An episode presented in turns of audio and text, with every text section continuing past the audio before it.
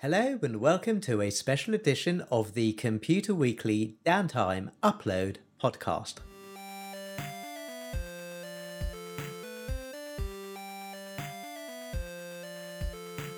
I'm Cliff Sowen, and my guest today is Harmeen Mehta, who is the Chief Digital and Innovation Officer at B T. Now, um, to get things started, Harmeen, can you give me a little background about yourself and what you're doing at B T at the moment? Sure, um, sure, Cliff. Um, so, Harmeen Mehta, I am the Chief Digital and Innovation Officer at B T. I run everything digital, the um, transformation, the digital channels, um, all of tech. Um, we're also building a lot of new um, um, products and platforms, um, which are very digital first, and also incubating uh, new business ideas for, uh, for, for B T. So I get to play in all those fields.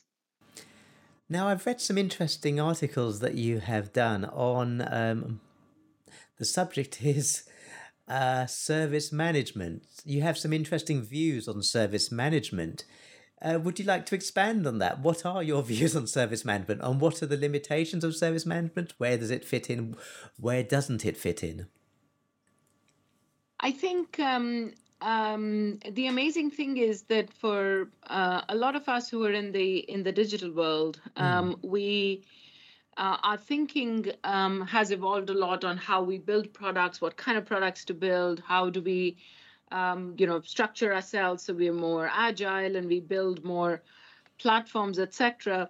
But when it comes to how we serve on those products, or how do we internally run ops for those, maintain them, um, I think um, that's where some of the new thinking, for some strange reason, in not in every organization, but in many organizations, actually falls short.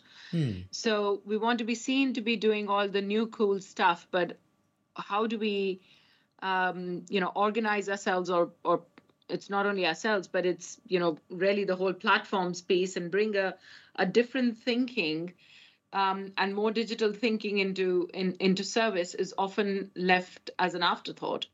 And one of the reasons for that is because um, very often customer, um, you know, we have a either a very product-led view, or a very vertical-led, or a business-led view. But if you were thinking everything from a, a, you know, coming from a lens of being customer first, or truly being customer obsessed, mm. during the life cycle of a customer, it's not only how the customer interacts with us, it's also how we interact with the customers, and how equally part of that journey is how we do not interact with the customer. And every time we do not do so, because something has broken in the chain. Oh. And management of that, um, and this is, you know, ever since technology um, uh, existed, um, you know, service management has existed. But if everything else, if digital uh, has paved the way for new product and platform thinking, and technology has paved the way for A I, uh, why would service management actually, I wouldn't even say evolve, see, I would almost say cease to exist. A lot of, if we're, if we're talking about building Um, you know, A I to understand um, conversations and understand um, sentiments and emotions and how different things are happening in our organizations. Well, why would A I not understand the failures inside the technology and inside the organization, and also have the intelligence to go and tackle that? Mm. And why not actually start from there first? Yeah, it's interesting. So, I mean, service management, from what you're saying, uh, we we're not recording the the where we don't have interactions with the customer, and that that just gets me thinking about, well, the, you know, there, there, there's a big hole in service management if you don't know that you you're. I mean, is it the right tool for the job? I mean, that's presumably, you know, what a customer service tool would do is understand that we haven't interacted with the customer, therefore we should. I mean, isn't it just a matter of connecting different technology technologies together so that the service management somehow feeds back, look, I haven't heard from the customer in, you know, because the C R M system, whatever, says, look, you know, we need to speak to so-and-so, and uh, I don't know. I mean, is is is, is there some is does all the technology to do this exist, or is there some something actually missing? Actually, all the technology we we use today um, to do anything and everything um, in you know for our businesses and for our customers exists, and this is no different than that. This is actually using that technology for for the sake of um, providing a different use of the technology itself. It's actually using tech within tech. Hmm. Um, that's what uh, what it is about. I mean, today uh, we're all, you know, why does a, cus- a customer shouldn't need to, it's not about a customer needing to call to say, oh, um, I can't do this, and then us figuring out that, oh, maybe something is broken, maybe the system is down. And it's not actually about seeing whether the system is up or down. I think that also is is is really passé. It's almost cliche now in today's mm. a, day and age. It's about being able to predict that, well, something is about to go down because something else has got impacted. And if normally when it goes down, every single action that is taken in any organization, no matter how advanced or or not advanced technically it is, mm. is either designed by a... Um, Uh, by by a human, or the action is taken by the human. Okay. So by the same lens, if we were to go by and say, if we can package and bottle that, mm. that's what digital does. When we are digitizing the journey, we are we're taking the human out of the loop. We're getting a very good experience to the customer. We're getting the customer to interact directly with tech instead of interacting through a human. Um, doing exactly the same in the case of failures or in the case of any glitches that happen behind the scenes as well. You do, it's the same thinking and the same thought process. But I, I don't know, I think it is something about um, organizations spending more time on things that are visible and less time and money on things that are not visible. Mm. Um, and that's because whether, I don't know, we, whether we come from, um, um, from, from, from different angles of saying that this is what the customers can touch and feel and see, and hence let me start there. But if we truly thought about the customer, saying what the customer sees is not only what the customer really feels, because there is a lot of tech that happens in the background, or when, um, in fact, most of the cases, our interactions with the customers in a digital world are more when they want to do it, it is digital. When they contact a human being is when digital is broken. Mm. So in that scenario itself, bringing that same digital thinking in that scenario and saying, well, why couldn't I predict that before and fix it even before the customer even realized it? Yes. And all the tech, everything is absolutely available. It's in our fingertips. Mm. Um, let, let me ask you about um, some of the things that excite you. I mean, um, so, you know, it's uh, Mobile World Congress. I mean, this that's mm-hmm. happening. Uh Are there sort of things there? Well, there, there, I'm sure there are very exciting things happening in at Mobile World Congress. But generally, um, what what would you say is the most uh, interesting areas that, not not you know maybe this year, but just generally what's happening in mobile? What, what do you see as the as, as the exciting things for you? What are the most exciting things for you? Well, I'm literally just coming back from M W C. Um, And um, it was um, it was good to see um, the you know con- conference is kind of back uh, to its very almost um, almost pre-COVID level. So mm. um, uh, lots of excitement, lots of interactions, lots of people, uh, lots of tech um, on on show, new things coming up. And the other interesting thing was that more than fifty percent of Uh, whether it's the companies there or the exhibits that are there, are actually outside of the mobile industry. Mm. Um, and I was talking to, um, uh, you know, the head of the conference, and I thought that was a mind-boggling uh, stat, because that also shows that how it's not only just about the industry, but it's also about what the telco industry is enabling for all other industries, whether mm. they're from automobiles to Um, um, you know, healthcare to aviation to, um, you know, different walks of life to, you know, even tech startups and, and gaming and every other aspect that you can you can think of. Um, and technology will continue to evolve, and, you know, telecom technology will also continue to evolve. And um, and that's all a, all a good thing. But at the same point, if we step back and see what's next, I think there's a evolution in the in the telco world that will op on the networks and uh, and offerings that will continue. But the biggest evolution and what's really mind-boggling is the use cases on top and how mm. many and many more of those are enabled. And in fact, one of my best examples of that was um, a few year, uh, a few weeks back. I was um, uh, I was with some friends at the ABBA Voyage, um, um, you know, concert, and and just watching mm. it. And for a technologist, you know, um, you know what's happening behind the scenes as well. But in ten minutes, you're so engrossed in that whole experience, and it becomes so immersive that you forget that actually what you're celebrating is images and not real human beings that are standing there and just holograms mm. of them. But that, that's, um, that's only if you think about it uh, from a perspective of enjoying the show. You enjoy the show for what it is, right? You, you oh, absolutely. You're, you're not think. It's like, you know, you, you say when you switch on Netflix or Amazon, you don't say, "Oh well, that's a server starting up every time I click the mouse, I click the button to play a play a play a video stream." Uh, you know, no, absolutely. It's, it's taken it for granted, yeah? And it's... It, it is taken for granted, and it should be taken for granted. Mm. Um, and that's what it is about. But, you know, as technologists, it's our job to actually bring that to life, to mm. bring that to customers. And that's exactly the point I'm making. It's all about creating that experience for the consumers. And that's where, um, you know, the reward lies. That's where the joy lies. And that's what technology is all here to do. And I think the coming world is... Um, Um, is going to be very exciting. And even A I, the way the interactions with A I are becoming so seamless. Um, mm. Even a, you know, a person who's completely not in touch with technology, anytime they, they browse through just Netflix, they're interacting with layers and layers of A I, not just, you know, um, a, a simple A I. It's mm. everything, you know, from the the rails that come in, to the order of the rails, to what is shown in the rails, to how it's customized to your taste and personalized.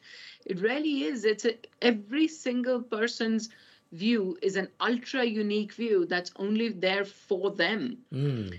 And that is all coming through A I. We don't realize that. Every time you shop on Amazon, there's more A I than um, than static information on that page again. So it's almost every walks of life.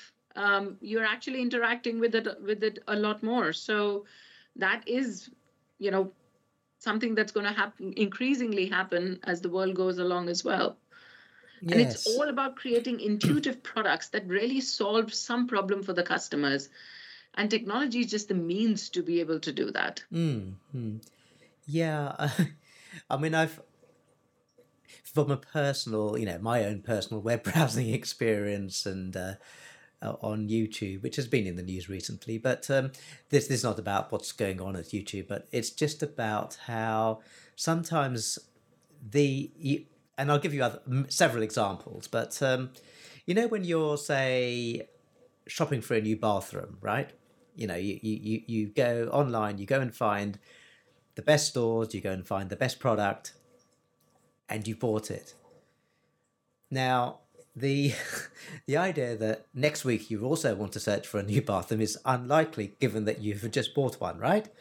Yeah. Um, the the thing that I see with recommendation engines and with A I at the moment is that, and I'm sure that this is going to change over time, but they're not smart enough. I don't think they're smart enough to understand that once you have made, once you've found something, you're not you're unlikely to go and look look for that thing again and again and again. And maybe, you know, if you, you want in in the video stream, say, just one example, not every single example, which is what I have had on YouTube, of something that I just was mildly interested in, and now suddenly the whole stream is full of uh, recommendations of the same subject. Uh, now is there, uh, you know, and I, I've seen it with, with with other things as well. And I mean, the example with, you know, when you when you buy when you make a large purchase, you're going to do that once, and you're not going to buy that product again for a very long time. Uh, now, I, I know there's not no easy answer, but I don't, you know, if that is, you know, where the sort kind of like where what we're seeing from A I, it's uh, they, it still has a lot of learning to do. I um, so this is going to be a very interesting debate, Cliff, because I actually think then it's just um, either something that hasn't, you know, fully clicked in place, or um, maybe it is that uh, it's a it's a channel that you either visited for a lo- after a long time, or um, or, or or something else. Because from um, if I look at the same piece from a different perspective, mm. I would say um, most of the A I now is intelligent enough where actually it will not recommend you the big change. And if you did buy a bathroom, the next recommendation you are most likely to get is, you know, could be from from either towels or from, you know, things you could use in the bathroom, or mm. maybe accessories and taps and things like that. And A I is is more than getting to that point. I mean, look at the sensation that ChatGPT has done over the last uh, few weeks itself. And, mm. you know, every time, and, you know, um, you know, I played with it uh, a, a long by, uh, a long way back, and I played with it recently as well. And it's amazing from just a few months how much it's it's it's it's grown. Mm. It has the average intelligence now. It's getting to literally in months, in six months, it's grown from the average intelligence of a toddler to now getting to almost the average intelligence of a teenager. Mm. And in another year, it, it could probably, you know, have more intelligence than uh, a few of us put together. Yes. Yeah. Uh, and I and I think just the concept of that, that over a period of time, something that's so self-learning, and it can, you know, it can pass a, a bar exam out when it has not been, the language model has not been taught. Mm. on the bar, um, you know, on the um, uh, on the law books. Yes. So that is the power. So I think the recommendation engines is, they have a lot of other parameters in, because the recommendation engines ultimately are built with companies with, they're also going to feed in a, a, um, a view of what they want to sell in as well, and where their margins are a bit more together with your taste. Mm. And it's a blend of all of that. But it's the power of where technology and where A I is going. It is, um, I actually think it's, I mean, I'm, I'm a child of A I winter. I, I graduated in A I when the world mm. didn't, wasn't really using A I. And looking at where it is today, I, I think this is, I wish I was born today. I mean, this is this is the era to live in if you're a technologist. That's a good quote. I wish I was born today. um, so, I, I mean, do you think there's a need for people to stop and think a little uh, about the implications of A I? Uh, you, you mentioned two interesting points there. You have mm-hmm. you have recommendation engines that, for want of a better phrase, they have a bit of an agenda. Mm-hmm. And you have an A I that could go out and do anything and make better decisions than human beings, or a couple of humans. At, at some point in the future, it will definitely make better decisions than human beings. Um, now, there are going to be ethical questions that uh, you know, are being asked around that. And yes. the idea that, you know, some of this technology is controlled by very large organizations that do have an agenda is also um, something to be concerned about. But we need yeah, those, we yeah. need we need those sorry we need those companies to develop the technology. Of course, uh, you know they're yeah. part of supporting that to make it happen. Uh, is there enough going on? Are, are we really thinking about the implications? I think, well, the topic of A I ethics is is is is one of the hot debates at the moment, mm. and um, um, and I think um, I think the topic needs to be debated a lot, and there is um, there is a lot of merit in the debate itself. Mm. In fact, more merit in the debate, um, regardless of you know where where we land. Um, I think organizations that are really progressing and helping us progress in, in this area, um, for the fear of something not working out, I mean, in my personal view, we should not be, be be curbing that thought as well, because if that were the case, well, an aeroplane wouldn't have never been invented and we wouldn't know what it is to fly. Mm. Um, and at the same time, um, on the on the flip side, when we are talking about autonomous cars, well, today, humans drive cars, accidents happen, and when an accident is about to happen, a human reflex in almost every case kicks in to do what the human in that literally split of a second thinks is best. Mm. Sometimes it's to swirl the car, sometimes it's to stop the car, sometimes it's out of control, whatever it is. Mm. Um, but there is a reflex action that kicks in. The A I is no different. The only difference is that some of it you programmatically plan through.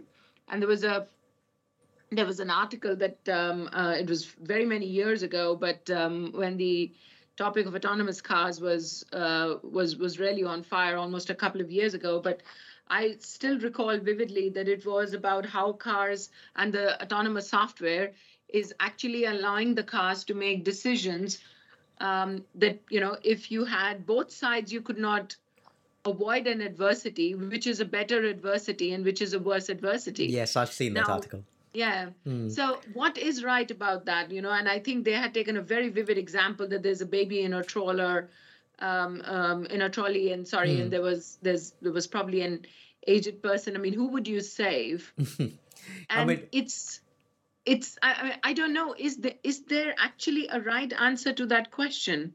Dare I say? How can there be a right answer to a question like that? Mm. But you have to, if you are playing with A I, it is the right question to ask. It is the right question to actually, it, absolutely the right question to think about. Mm. So that is also our job, to go and say, well, in this scenario, what is it that we are going to do? What is it that we are going to pro- um, propose? What is it that we are... we are we are comfortable with, and what is it that we are not comfortable with? Yes. That is what is A I ethics more than anything else. And I don't know. I mean, the only thing I feel is some of this um, uh, has to be a debate, and some of it has to be uh, a decision, and a lot of it actually just has to be more of experimentation, because this is a field that's still evolving, and we've just we just need to allow ourselves to continue to learn and grow with this field. Mm.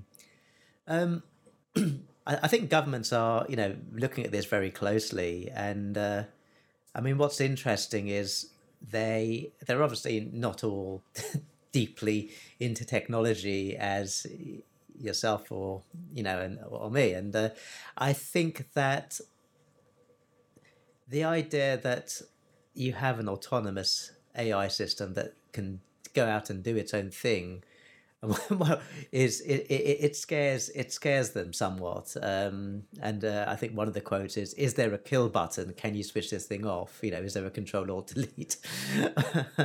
um, but um, but is that? Can I debate that? So is that coming from a fear that we we we fear it'll make the wrong decision? But what do you do about human beings that are on the roads every day that mm. make a conscious choice to have two or three drinks and then drive the car? Mm, mm. Do we have a kill button for them? Well, yeah, you know, the one one says that the uh, one one would assume that uh, hopefully their uh, their friends or the pub landlord would say, "Hey, you know, you basically get a taxi home." But I mean, it's it's a, it's the same thing here that you would. At the end of the day, it's A I is not living on its own. A I is interacting with human beings. And that itself is what is going to allow it to grow in the right way. Mm. And yes, but it's the right uh, the right question to ask is, if it is something that is powerful, can it be used the wrong way? Mm. The answer to, to, to that is yes, but it's the same way again um, with human beings as well, and with, with many other things. And you know, it's the same question. The the whole gun debate around the world is is, is no different. Mm. Um, and it's, I mean, like I said, I, I often believe that in some of these things, um, the fact that there is a debate is is actually a more powerful thing, because there are always going to be different views. But none of the the debates should not be thwarting the progress of, you know, of, of humankind, um, because then there'll be no difference between us and objects. But mm. um, Uh, as long as it's more about saying that what is the best use and what is the safe use and what is the right use, then it's a very then it's a very healthy debate. Mm. I mean, I, I guess it's just that, you know, once once you kind of open the, the box and let these things out uh, to the free market and to anyone and everyone and every government and anyone who can get hold of it, you know, there is the potential that this stuff will be used in ways it was never designed to be used. And uh, I, I think that's probably the scary thing that people are thinking about. You know, Hollywood makes a big thing about this, right? You know. For me, that's the most exciting thing. I don't think anybody thought the internet would be what it is today. Mm. And the internet would change our lives. And I'm sure there was a lot of skepticism about it at that time. This is no different. We're always skeptical of something we don't know. But the most wonderful part of life is actually discovering and learning what you don't know. Mm. And at the end of the day, if you look, whether you look at the world, you look at technology, you look at anything, it is one percent that goes wrong. And it's a fear of that one percent that sometimes we thought the other ninety-nine percent. And in trying to control that one percent, we lose also lose sight of the other ninety-nine things that went swimmingly well and that mm. resulted in all these beautiful cases. And if you look at A I itself, I mean, the simplest and the one basic use of A I that has been there for decades has been the autopilot on our planes, mm. on which all of us have sat almost all our lives. Mm. Yes, yeah. The autopilot is doing exactly that. It's in the air. It's making decisions every single second. Now we are just talking about doing that on the road and, you know, on somewhere where it is, um, where we can touch and see and feel it a bit more than, you know, on the on the plane, because not everybody knows about it and everybody feels there's a human being sitting in the plane and, and acting as the pilot. Mm. Um, but it is both. It's man and machine together that actually flies that plane. Mm. And we've been very comfortable with it all our lives. Yes. Um, but, I mean, it's interesting. Maybe, maybe artificial intelligence is the wrong phrase, the wrong word to describe what it is. Maybe it is an autopilot that sits alongside the human operator or the, the you know, whoever to help them to achieve a particular result or a, or do their job more efficiently or better, rather than something that is artificial intelligence that removes the need for biological intelligence. Yeah, pro- probably, probably so, yeah. Some merit in that for sure. Okay then. Well, it's been lovely talking to you, uh, Harmeen, and uh, thank you very much for taking part in the podcast today. Oh, my pleasure. Thanks for having me. And thank you very much for listening. Goodbye.